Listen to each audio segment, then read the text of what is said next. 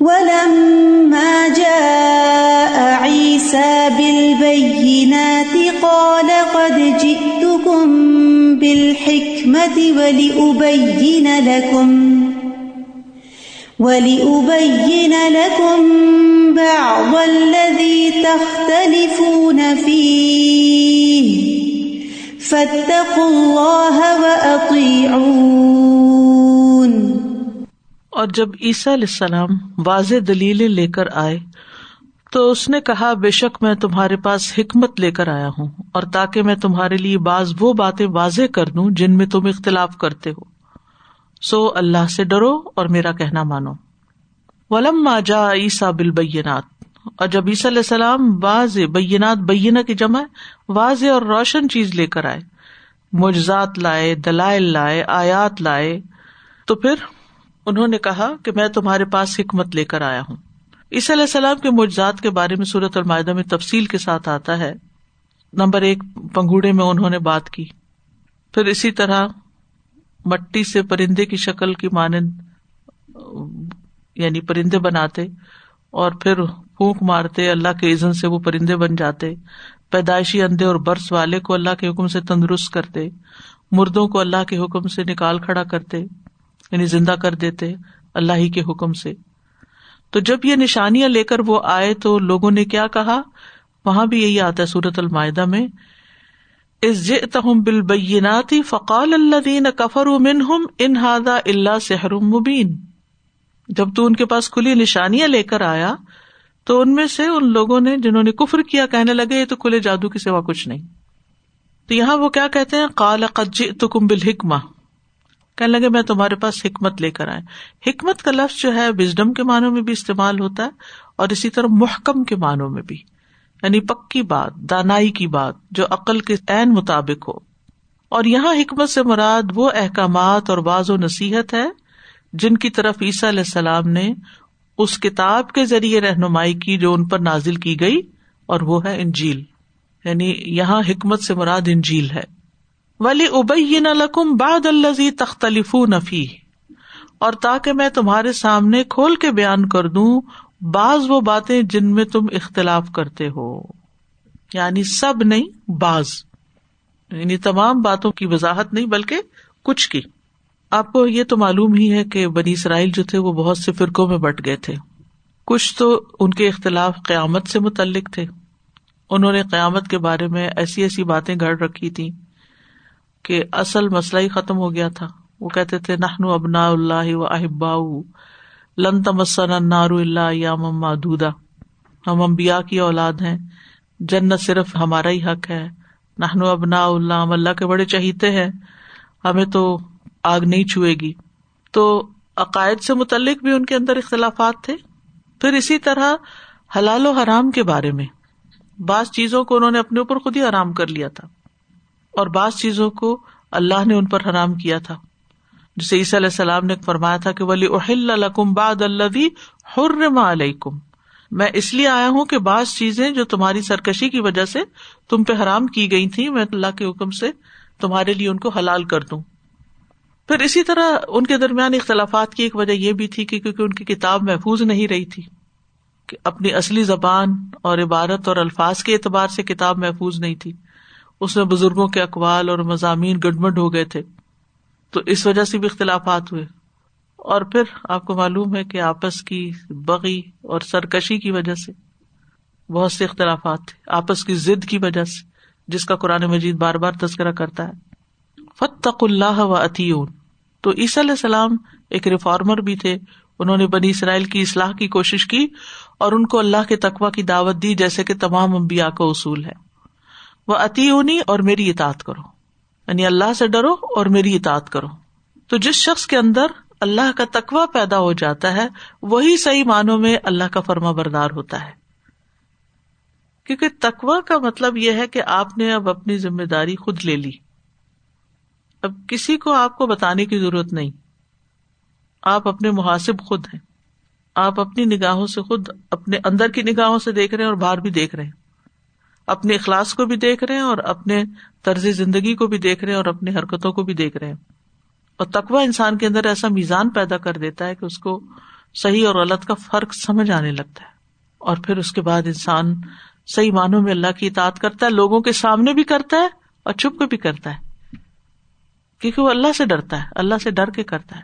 اور جب اللہ کا ڈر نہیں ہوتا نا، اور صرف دکھاوے کا دین ہوتا ہے، تو پھر کہیں تو وہ اللہ کا اطاعت گزار ہوتا ہے اور کہیں نہیں۔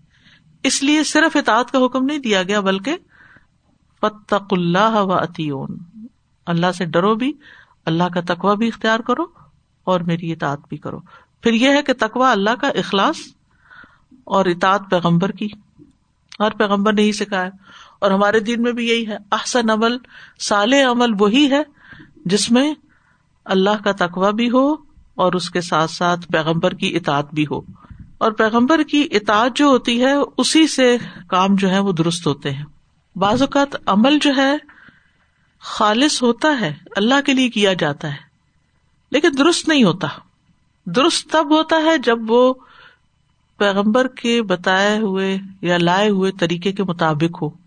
یعنی آپ دیکھیں گے دنیا میں بڑے بڑے سیلف لیس لوگوں کی مثالیں ملتی ہیں۔ کہ وہ اپنی ذات کے لیے نہیں کرتے، کسی نام کے لیے نہیں کرتے، کسی مادی فائدے کے لیے کام نہیں کرتے۔ لیکن جو کام وہ کر رہے ہوتے ہیں، وہ کام بذات خود درست نہیں ہوتا۔ وہ پیغمبر کی اطاعت نہیں ہوتی اللہ کی اطاعت نہیں ہوتی۔ ویسے دل کے بڑے اچھے ہوتے ہیں، اخلاق بڑا اچھا ہوتا ہے۔ لیکن اس میں بھی من گڑت قسم کے فلسفے ڈالے ہوئے ہوتے ہیں۔ کچھ حلال کو حرام کیا ہوتا ہے، کچھ حرام کو حلال کیا ہوتا ہے۔ زہد اور تکشف کے نام پر اپنے اوپر بہت سی چیزیں حرام کی بھی ہوتی ہیں کہ یہ ہماری اخلاص کی دلیل ہے۔ حالانکہ دین نے ان سے کوئی مطالبہ رحبانیت کا نہیں کیا ہوتا۔ تو عمل چاہے خالص نیت سے ہی کیوں نہ ہو، لیکن اگر درست نہیں تو قبول نہیں ہوگا۔ اور اسی طرح اگر عمل بالکل درست ہو، پرفیکٹ کراط ہو، لیکن نیت خراب ہو، شہرت کی نیت ہو، تو پھر قیامت کے دن ایسے قاری کا حال کیا ہوگا؟ کیا ساری دنیا کو متاثر کرے ملینز اور بلینز آف ویوز ہو اس کے۔ ساری دنیا اس کو فالو کر رہی ہو۔ اللہ کیا اس کا کوئی مقام نہیں۔ تو دو چیزیں ضروری ہیں، خالص اور درست۔ خالص ہوتا ہے تقوا کے ساتھ اور درست ہوتا ہے اطاط کے ساتھ۔ اتی اونی عربی میں کہتے خالصن و ثوابن ثواب سواد سے، صاحب الرائے جس سے ہوتا ہے۔ ان اللہ هو ربی و ربکم فاعبدوه هذا صراط مستقیم بے شک اللہ ہی میرا رب اور تمہارا رب ہے بس اس کی عبادت کرو یہی سیدھا راستہ ہے ان اللہ ہوا ربی و رب یعنی یہ جملہ جو ہے پچھلی جو آیت ہے فتق اللہ و اون اس کی وجہ بیان کر رہا ہے کہ کیوں اللہ کا تقوی اختیار کرو اور اطاط کرو؟ کیونکہ جب اللہ تعالیٰ اپنی ربوبیت میں اکیلا ہے، تو پھر عبادت بھی اسی کی ہونی چاہیے۔ جب ہم کہتے ہیں نا الحمد للہ رب العالمین رحمان الرحیم، مالک یوم الدین ایا کا نابود ایا کا نستعین۔ اح دن سرات المستقیم سرات الزین نام تالے ٹھیک ہے؟ تو یہاں بھی سرات مستقیم وہی ہے۔ تو ان اللہ ہوا ربی و رب کم تو ان کے ساتھ جب بات شروع ہوتی ہے تو تاکید ہو جاتی ہے اس میں۔ یہ بھی کہا جا سکتا تھا اللہ ربی و رب کم تو ان اللہ یعنی تاکیدی جملہ ہے کہ جو بات انا کے بعد، انا کی خبر بھی ہوتی ہے نا۔ انا کا اسم بھی ہوتا ہے خبر بھی۔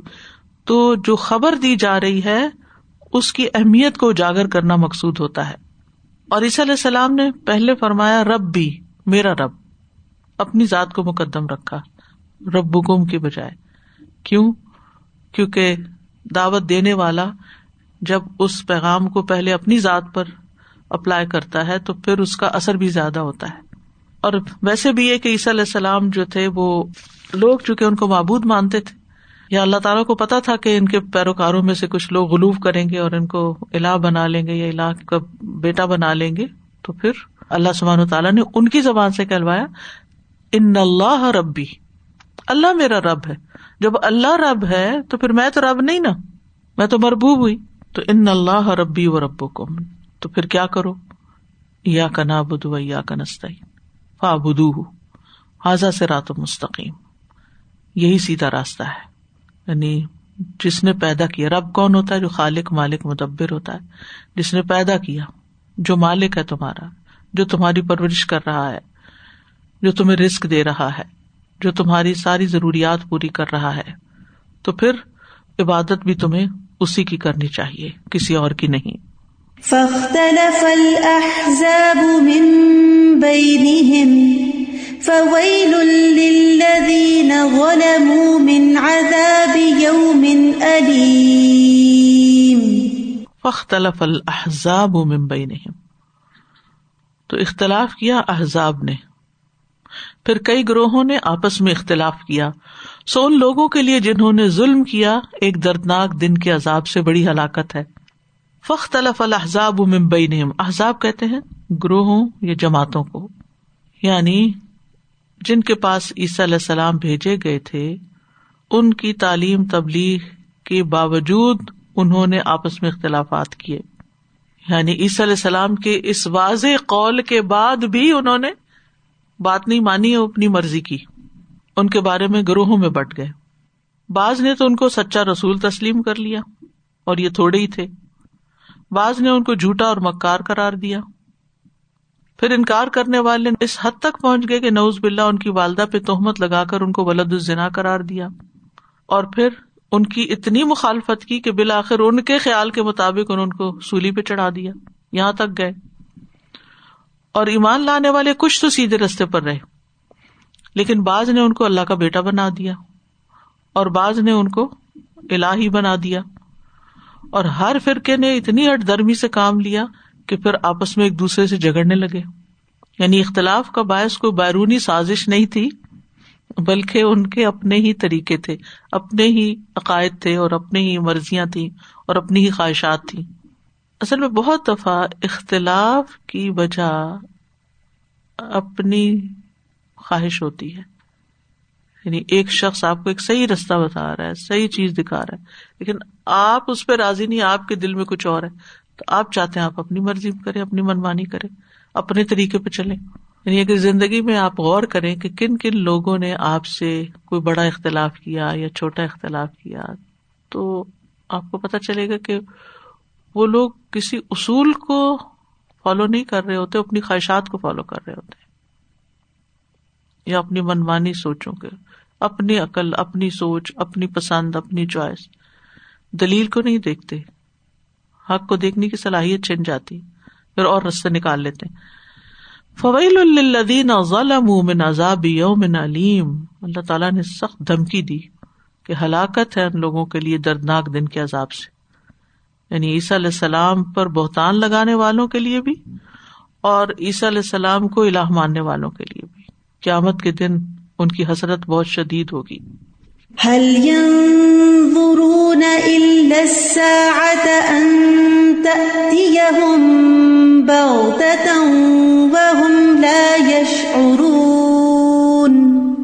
وہ قیامت کے سوا کس چیز کا انتظار کر رہے ہیں کہ وہ اچانک ان پہ آ جائے اور وہ سوچتے بھی نہ ہو یہاں حل جو ہے، یہ سوال کے لیے نہیں ہے۔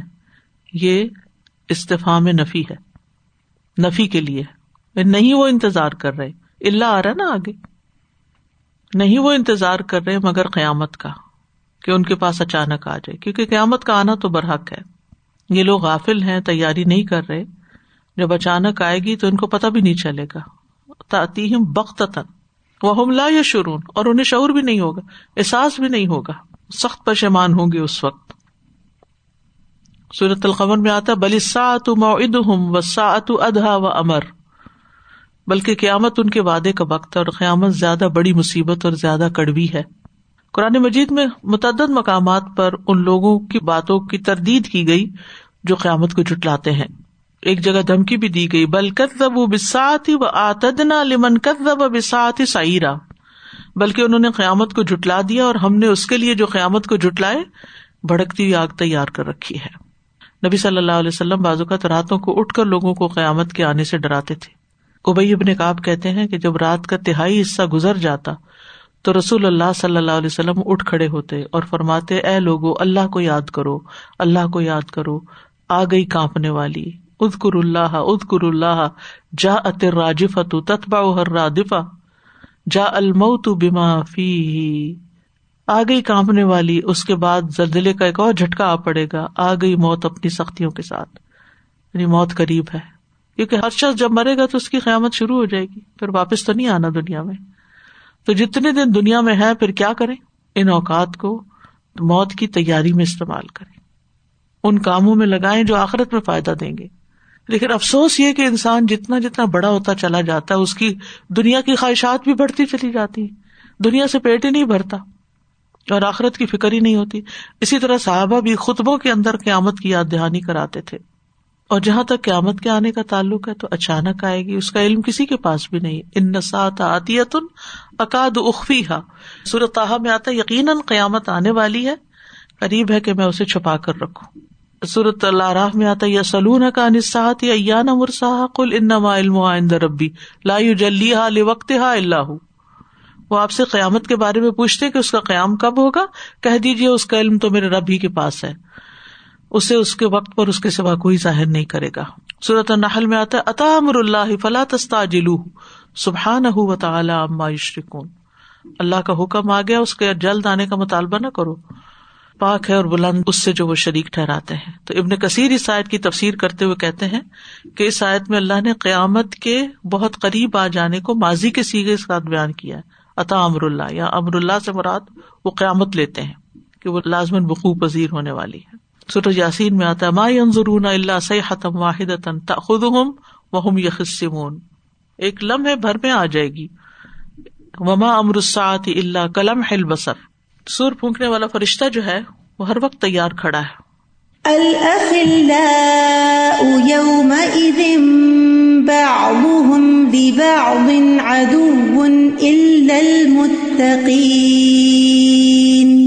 سب دلی دوست اس دن ایک دوسرے کے دشمن ہوں گے مگر متقی لوگ یعنی وہ دشمن نہیں ہوں گے۔ الخلا خلیل کی جمع ہے۔ خلیل کا مانا ہوتا ہے دوست۔ خلا کہتے ہیں دوستی کا دل میں سرایت کر جانا۔ خلال پکی اور گہری دوستی کے لیے آتا ہے۔ خلیل مخلص اور گہرا دوست۔ اور دوست کو خلیل کیوں کہا جاتا ہے؟ کیونکہ خلیل خلل سے بھی ہے نا۔ وہ محبت اس کے دل میں خلل ڈال دیتی ہے، دلوں میں داخل ہو جاتی ہے۔ ان کی روح کے ساتھ مل جاتی ہے۔ تو متقی لوگوں کے سوا دوست جو ہیں وہ آپس میں ایک دوسرے کے دشمن بن جائیں گے۔ دنیا میں بھی ہوتا ہے۔ جب دنیاوی مقاصد کے لیے دوستی ہوتی ہے یا دنیاوی انٹرسٹ ہوتے ہیں، اس کے لیے دوستی ہوتی ہے، تو جب لوگوں کے انٹرسٹ بدلتے ہیں تو دوستی بھی ختم ہو جاتی ہے۔ اسی لیے آپ دیکھیں کہ زندگی میں انسان کے بہت سے دوست بنتے ہیں، بگڑتے ہیں، لیکن جو دوست اللہ کی خاطر بنتے ہیں اور واقعی اللہ کی خاطر یہ نہیں کہ صرف کہنے کی، ان کو انسان نہیں بھولتا۔ ان کی محبت باقی رہتی ہے۔ ان کی نیکیاں بھی، ان کے احسانات بھی یاد رہتے ہیں۔ اور مرنے کے بعد بھی ان کو یاد رکھا جاتا ہے، صرف زندگی میں نہیں۔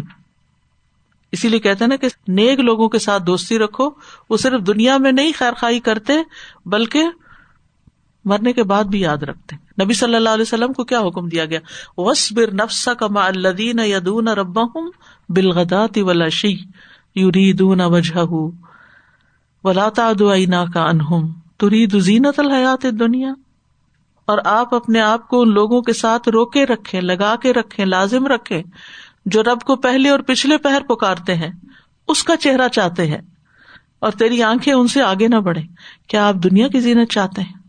نبی صلی اللہ علیہ وسلم نے فرمایا، مومن آدمی کے علاوہ کسی کی صحبت اختیار نہ کرو اور تمہارا کھانا سوائے متقی کے کوئی نہ کھائے۔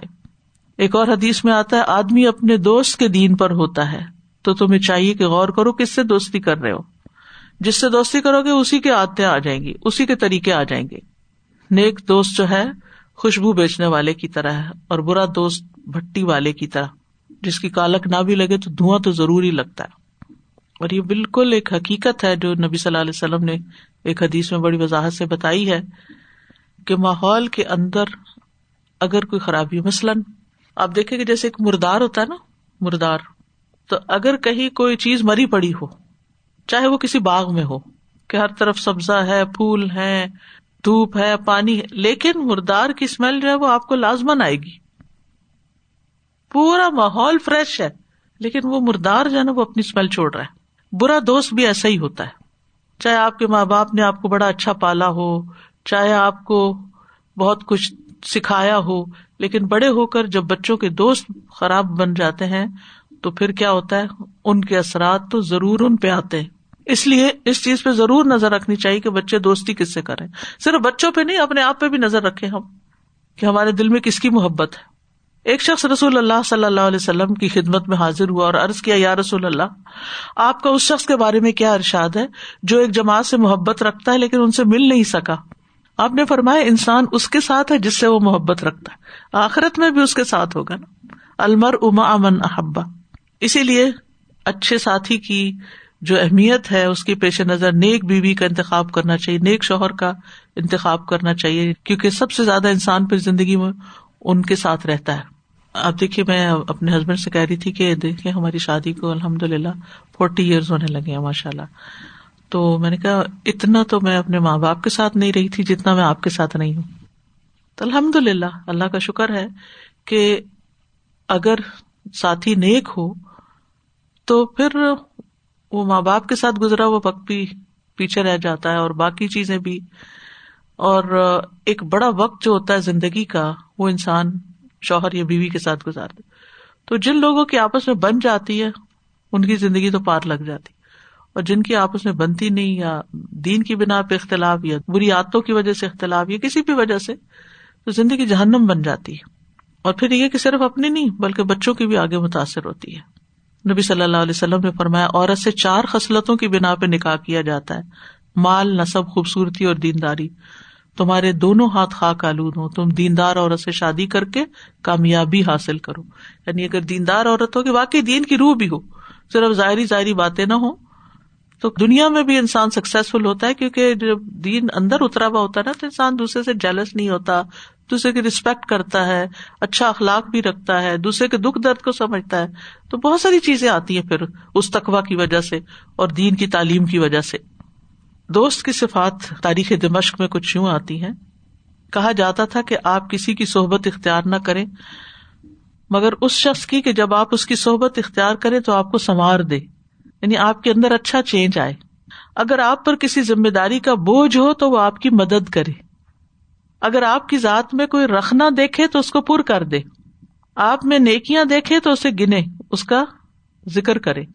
اگر آپ اس سے کچھ مانگے تو وہ آپ کو دے دے۔ اور اگر آپ اس سے کچھ نہ مانگے تو خود ہی پہل کرتے ہوئے آپ کو دے دے۔ اگر وہ آپ سے ناراض ہو تو آپ کو محروم نہ رکھے۔ اور اگر آپ اس سے دور ہو جائیں تو وہ آپ کا ساتھ نہ چھوڑے۔ یعنی دور رہ کے بھی آپ کو یاد رکھے۔ لیکن اس کے برعکس جو برے دوست ہیں، تو ان کی مجلس میں تو بیٹھنے سے بھی منع کیا گیا ہے۔ صورت النساء میں خاص طور پر ذکر کیا گیا کہ جو لوگ اللہ کی آیات کا مذاق اڑائے تو ان کے بیچ میں مت بیٹھو جب تک کہ وہ دوسری کو بات شروع نہ کرے کیونکہ بری دوستی کے برے اثرات ہوتے ہیں۔ کیونکہ برے دوست جب نافرمانیوں پر اکساتے ہیں، نافرمانیوں کو اللہ کے ناراضگی کے کاموں کو خوبصورت بنا کے دکھاتے ہیں، شر کے دروازے کھولتے ہیں، لوگوں کو تکلیف پہنچانے اور لوگوں کی مدد نہ کرنے کے مشورے دیتے ہیں۔ فساد برپا کرتے ہیں یا کرواتے ہیں۔ توبہ نہیں کرنے دیتے۔ برے ساتھی برے اعمال مزین کر کے پیش کرتے ہیں۔ وہ یزنا لہم قرنا فضین الحم ماں بینا عیدی ہم مما خلف ہوں ہم نے ان کے لیے کچھ ساتھی مقرر کر دیے تو انہوں نے ان کے لیے ان کے سامنے اور پیچھے جو تھا خوشنما بنا کے دکھایا۔ ابن تیمیہ کہتے ہیں، لوگ ایسے ہیں جیسے بڑ تیتر کا جھنڈ ہوتا ہے۔ ان کی فطرت میں ڈالا گیا ہے کہ وہ ایک دوسرے کے مشابے ہوتے ہیں۔ بڑ تیتر ایک پرندہ ہوتا ہے جو زمین پر بھاگتا اور اڑتا ہے، لیکن درختوں پہ نہیں بیٹھ سکتا۔ لوگ اس کا شکار کرتے ہیں۔ کھانے میں استعمال ہوتا ہے۔ تیتر جیسے گاؤں وغیرہ میں دیکھے ہوں گے آپ نے۔ ارب لوگ عمومی طور پر اسی کے ساتھ مثال دیتے ہیں۔ اور آپ یہ نہ کہیں کہ وہ مجھے نقصان نہیں پہنچائے گا۔ بس ساتھی انسان کو کھینچ ہی لیتا ہے مشابت پیدا ہو جاتی ہے۔ ہر ساتھی اپنے ساتھی کی پیروی کرتا ہے۔ کون ہے جس نے نشا کرنے والوں کو نشا آور چیز لینا سکھائی؟ کون فحاشی کے کاموں کو بہت سی فحاشی کرنے والوں تک کھینچ کے لے گیا؟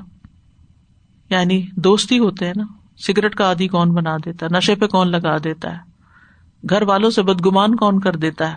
تو برے دوست جو ہوتے ہیں، وہ ایک دوسرے کو برائی سے نہیں روکتے، بلکہ خواہشات پہ چلنے کی دعوت دیتے ہیں اور تعاون بھی کرتے ہیں۔ اور اگر آپ خواہشات پہ نہ چلے تو وہ آپ کا ساتھ چھوڑ دیں گے۔ قیامت کے دن انسان اپنا ہاتھ کاٹے گا اور کہے گا یا وئی لتا لئی تنی لمت تخص فلان خلیلا، کاش میں فلاں کو دوست نہ بناتا۔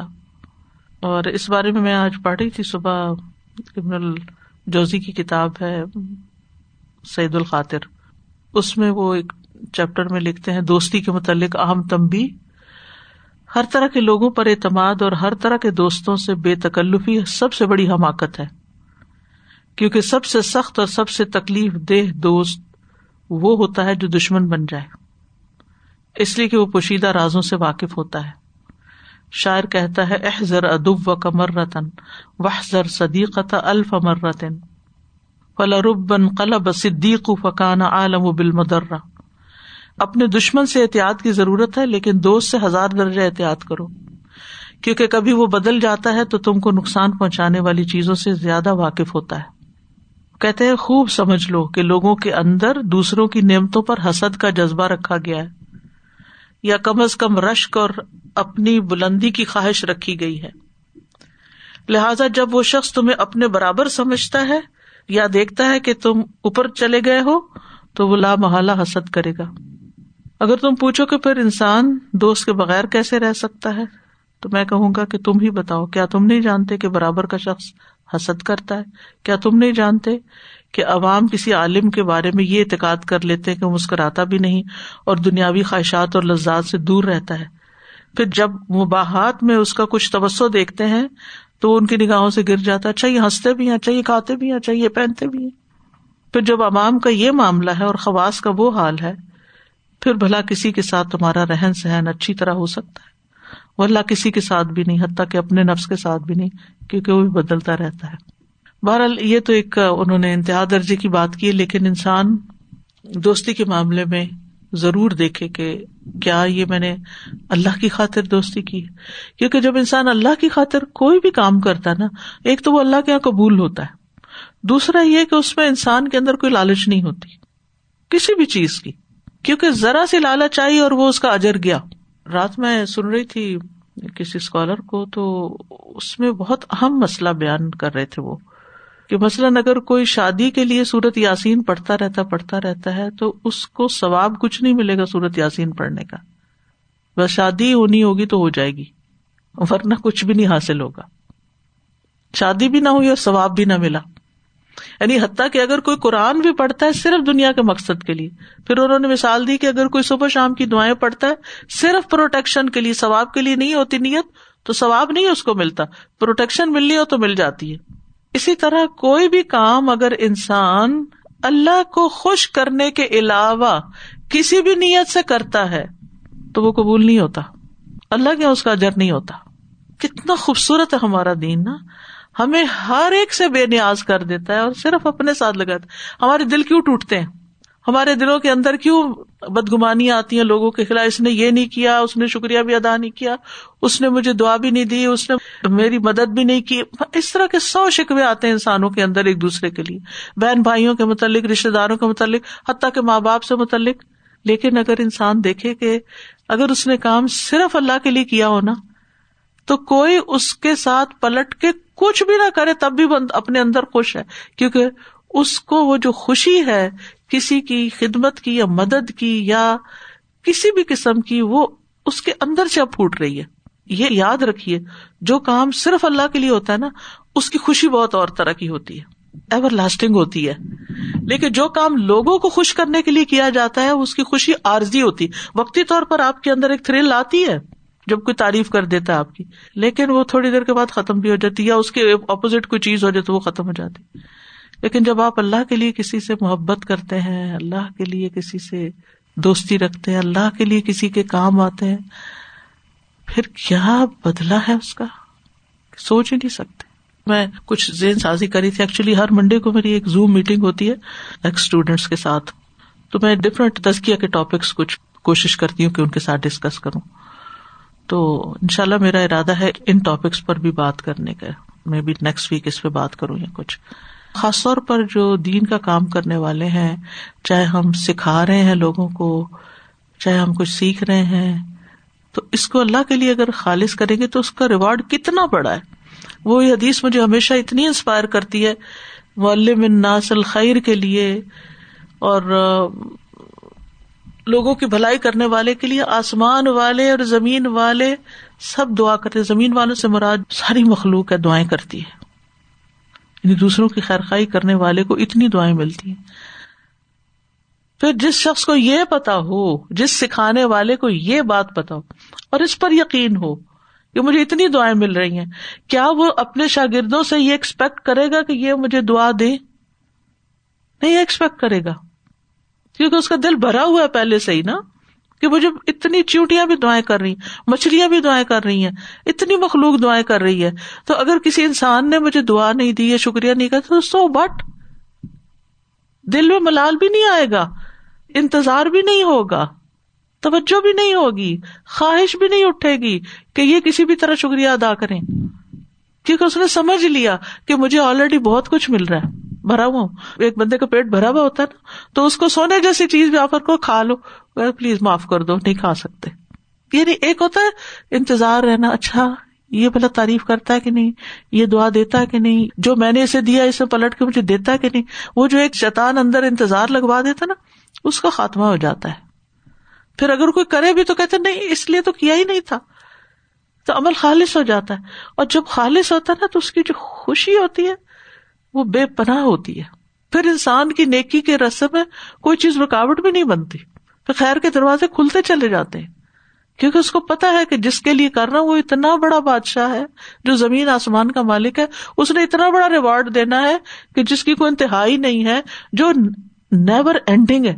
جنت کیا ہے؟ کسی بیٹھ کے سوچے نا کیا ہے۔ جینا ہی جینا جینا ہی جینا جینا ہی جینا اور اور اتنی خوشیوں میں جینا۔ اس سے آگے کچھ ہے جو چاہیے؟ یعنی اس کے بعد کیا ہے جو چاہنا ہے؟ جنت کے بعد کچھ ہے؟ یعنی نعمتوں کے حساب سے ویسے تو اللہ کا چہرہ سب سے بڑی چیز ہے، لیکن مطلب کہنے کا یہ ہے کہ جس کو جنت کی خواہش لگ جاتی، جنت کا شوق لگ جاتا ہے، اس کے سامنے پھر باقی چیزیں کوئی اہمیت نہیں رکھتی۔ لیکن چونکہ ہم خالص نہیں ہوتے، اس لیے ہمیں ہر چیز توڑ رہی ہوتی ہے، ہر چیز ہمیں پریشان کر رہی ہوتی ہے۔ لوگوں کے رویے میں پریشان کر رہے ہوتے ہیں۔ ہم لوگوں کے چنگل سے ہی باہر نہیں نکل پاتے۔ اس نے یہ کر دیا، اس نے وہ کر اس نے یہ کہہ دیا، اس نے۔ اچھا بعض اوقات یہ ہمیں کوئی کچھ نہیں کہتا۔ مثلاً اگر کسی نے کسی کے ساتھ ہی کوئی احسان کر دیا اچھا دیکھو، اس نے اس کے ساتھ اتنا احسان کر دیا۔ میرے لیے تو کچھ بھی نہیں کیا۔ ماں ہی ہوتی ہے۔ ایک بچے کو کچھ دیتی، دوسرے کو نہیں دیتی، تو وہ وہی ناراض ہو کے بیٹھ جاتا ہے۔ یعنی بے شمار مسائل جنم لیتے ہیں۔ لیکن اگر انسان یہ نقطہ ایک سمجھ جائے نا ایسی غلامی سے نجات ملتی ہے۔ اپنے نفس کی غلامی سے انسان کو نجات مل جاتی ہے۔ لیکن یہ سمجھے تو پھر ہے۔ تو جو اللہ کی خاطر تعلقات بنائے جاتے ہیں نا، یہ ایمان کا سب سے مضبوط کڑا ہے۔ حدیث میں آتا ہے، ایمان کا سب سے مضبوط کڑا اللہ کی خاطر محبت اور اللہ کی خاطر بخش یعنی کسی سے ناراض ہے کیوں؟ کیونکہ اس نے اللہ کی نافرمانی کی، حتیٰ کہ اپنی اولاد سے بھی۔ انسان کس بات پہ ناراض ہوتا اس لیے نہیں اس نے میری خدمت نہیں کی، میری بات نہیں مانی، کیونکہ ہم تو انہیں باتوں میں روتے رہتے نا۔ نہیں، اس نے نماز نہیں پڑھی، اس لیے میں اس سے ناراض ہوں۔ اس نے غلط بیان کر دی، اس لیے میں اس سے ناراض ہوں۔ تو آپ دیکھیے کہ کہاں کیسے پورا پیراڈائم شفٹ ہو جاتا ہے پورے سوچ ہی بدل جاتی، پوری توجہ ہی ہٹ جاتی۔ اور ایسے لوگ اللہ کے سائے تلے ہوں گے۔ اب ہرارا کہتے کہ رسول اللہ صلی اللہ علیہ وسلم نے فرمایا، اللہ قیامت کے دن فرمائے گا، میرے جلال کی بنا پر ایک دوسرے سے محبت کرنے والے کہاں ہیں؟ آج میں انہیں اپنے سائے میں رکھوں گا۔ آج کے دن جب میرے سائے کے سوا کوئی سایہ نہیں۔ ابو مسلم خولانی کہتے ہیں، میں نے معاذ رضی اللہ عنہ سے کہا، میں اللہ کی خاطر آپ سے محبت کرتا ہوں۔ تو انہوں نے مجھے اپنی طرف کھینچا اور کہا تم نے کیا کہا؟ میں نے کہا، میں اللہ کی خاطر آپ سے محبت کرتا ہوں۔ انہوں نے کہا، میں نے رسول اللہ صلی اللہ علیہ وسلم کو فرماتے ہوئے سنا، آپ اپنے رب سے روایت کرتے ہیں، اللہ کی خاطر محبت کرنے والے نور کے ممبروں پر رونق افروز ہوں گے۔ قیامت کا دن جو اتنی گھبراہٹ کا دن ہوگا، عرش کے سائے کے نیچے ہوں گے، جس کے علاوہ کوئی سایہ نہ ہوگا۔ سورج کتنا قریب ہوگا، لیکن ایسے لوگوں کو عرش کا سایہ نصیب ہوگا۔ کہتے ہیں، میں وہاں سے نکل کر عبادہ بن سامد کے پاس آیا اور معاذ بن جبل والی حدیث بیان کی تو انہوں نے کہا، میں نے رسول اللہ صلی اللہ علیہ وسلم کو اپنے رب ازا وجاللہ سے روایت کرتے ہوئے سنا کہ میری محبت ان لوگوں کے لیے طے شدہ ہے جو میری وجہ سے ایک دوسرے سے محبت کرتے ہیں۔ میری محبت ان لوگوں کے لیے طے شدہ ہے جو میری وجہ سے ایک دوسرے پہ خرچ کرتے ہیں۔ میری محبت ان لوگوں کے لیے طے شدہ ہے جو میری وجہ سے ایک دوسرے سے ملاقات کرتے ہیں اور اللہ کی خاطر محبت کرنے والے نور کے ممبروں پر ہوں گے، عرش کے سائے کے تلے ہوں گے، جس دن اس کے سائے کے سوا کوئی سایہ نہ ہوگا۔ اللہ ہمیں وہ نصیب کر دے۔ پھر تو کوئی غام ہی نہیں۔ تو باقی چیزیں تو بڑی ایج ہے دنیا کے سارے نقصان تو بہت ہی چھوٹے ہیں پھر۔ اگر وہاں اللہ کا سایہ مل جاتا ہے۔ تو ہمیں اچھے دوستوں کے لیے دعا بھی کرنی چاہیے۔ اللہ یسر لی جلی سنسالحن اللہ نیک ساتھی عطا فرما اور برے ساتھی سے پناہ بھی مانگنی چاہیے۔ کہ اللہ ایسے لوگوں سے ہمیں بچا کے رکھ جو ہمارے لیے مخلص نہیں۔ اور دھوکے بازوں سے بھی بچنے کی دعا کرنی چاہیے۔